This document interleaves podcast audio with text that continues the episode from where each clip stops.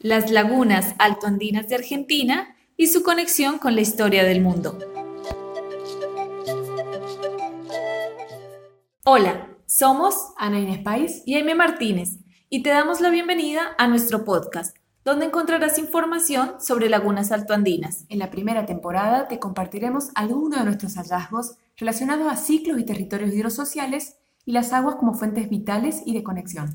En la segunda temporada charlaremos sobre la extracción de litio en las lagunas y sus impactos. Y en la tercera temporada dialogaremos sobre la transición hacia matrices energéticas amigables con la vida comunitaria.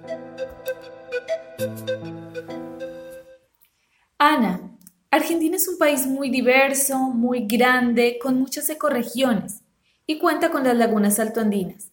¿Nos podrías contar qué son?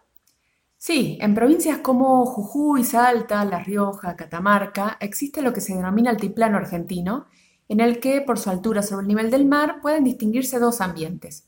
Uno por encima de los 4.200 metros, y encontramos la provincia fitogeográfica altoandina, y entre los 3.000 y los 4.200 metros, sobre el nivel del mar, ya encontramos lo que se denomina la puna. Estas altitudes son aproximadas, ya que varían según las condiciones de cada sitio. En ambos ambientes sí es frecuente encontrar cuerpos de agua poco profundos que acumulan el producto de las escasas precipitaciones y de la infiltración subterránea del deshielo. Estos cuerpos de agua son las denominadas lagunas altoandinas. Sin embargo, al día de la fecha estos ambientes acuáticos han sido muy poco estudiados, principalmente por la dificultad para acceder a ellos, debido a las grandes distancias, la altura y el clima extremo. Es decir, Falta muchísimo por estudiar de estos ecosistemas. Sí, efectivamente, hay muchísimo por aprender de ellos, porque por más que parezcan sencillos, se trata de ecosistemas muy frágiles y complejos.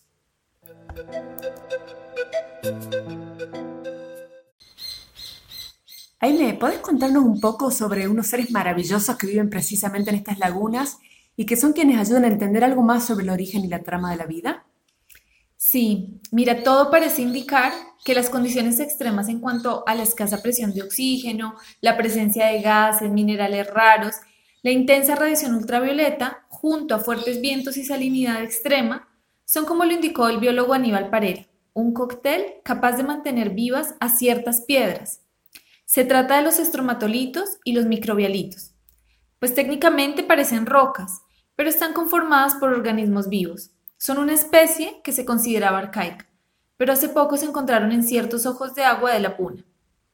En un próximo episodio, junto a unas amigas especialistas en el tema, hablaremos a profundidad de estos seres, porque es muy fascinante pensar que en la Tierra hace más de 3.500 millones de años el oxígeno era una completa rareza. Fueron y son las diatomeas, que hacen parte de los estromatolitos y los microbialitos, quienes con la capacidad de reciclar minerales venenosos emitieron el oxígeno como desecho, y así iniciaron la transformación atmosférica para alcanzar la vida como la conocemos hoy en día. Hay mucha fauna cerca y dentro de las lagunas altoandinas, pero hay una especie que cautiva. ¿Puedes hablarnos de ella? Sí, se trata de las más hermosas parinas o flamencos.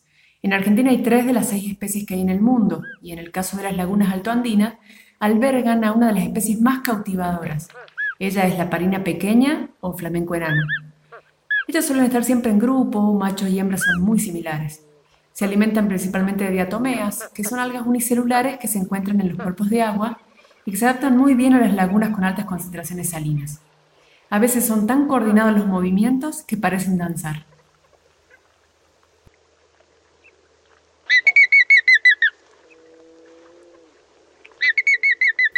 Hasta pronto. Nos encontramos en un próximo episodio.